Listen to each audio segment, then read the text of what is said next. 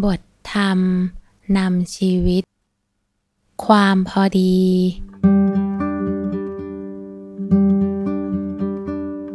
การเลี้ยงการสนับสนุนคน ด้วยวัตถุสิ่งของนี้ มีประโยชน์ มีอนิสงส์จริง แต่ต้องเป็นไปในขอบเขตที่เหมาะสม อย่าให้ถึงกับฟุ่มเฟือยจนเกินไป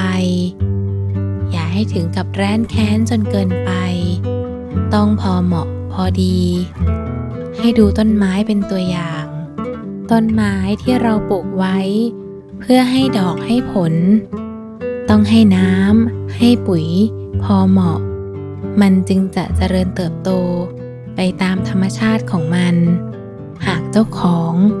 เฝ้าแต่คอยรดน้ำรวนดิน ให้ปุ๋ยอยู่นั่นแล้ว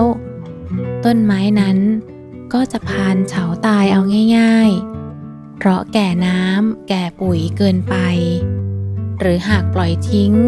ไม่เอาใจใส่เสียเลย นานๆจึงจะให้น้ำให้ปุ๋ยที มันก็จะเหี่ยวแห้งตายไปได้เหมือนกัน หรือหากจะโตก็แคระแกรน ไม่ให้ดอกให้ผลสมบูรณ์เท่าที่ควร จากหนังสือพุทธธรรม 5 นาที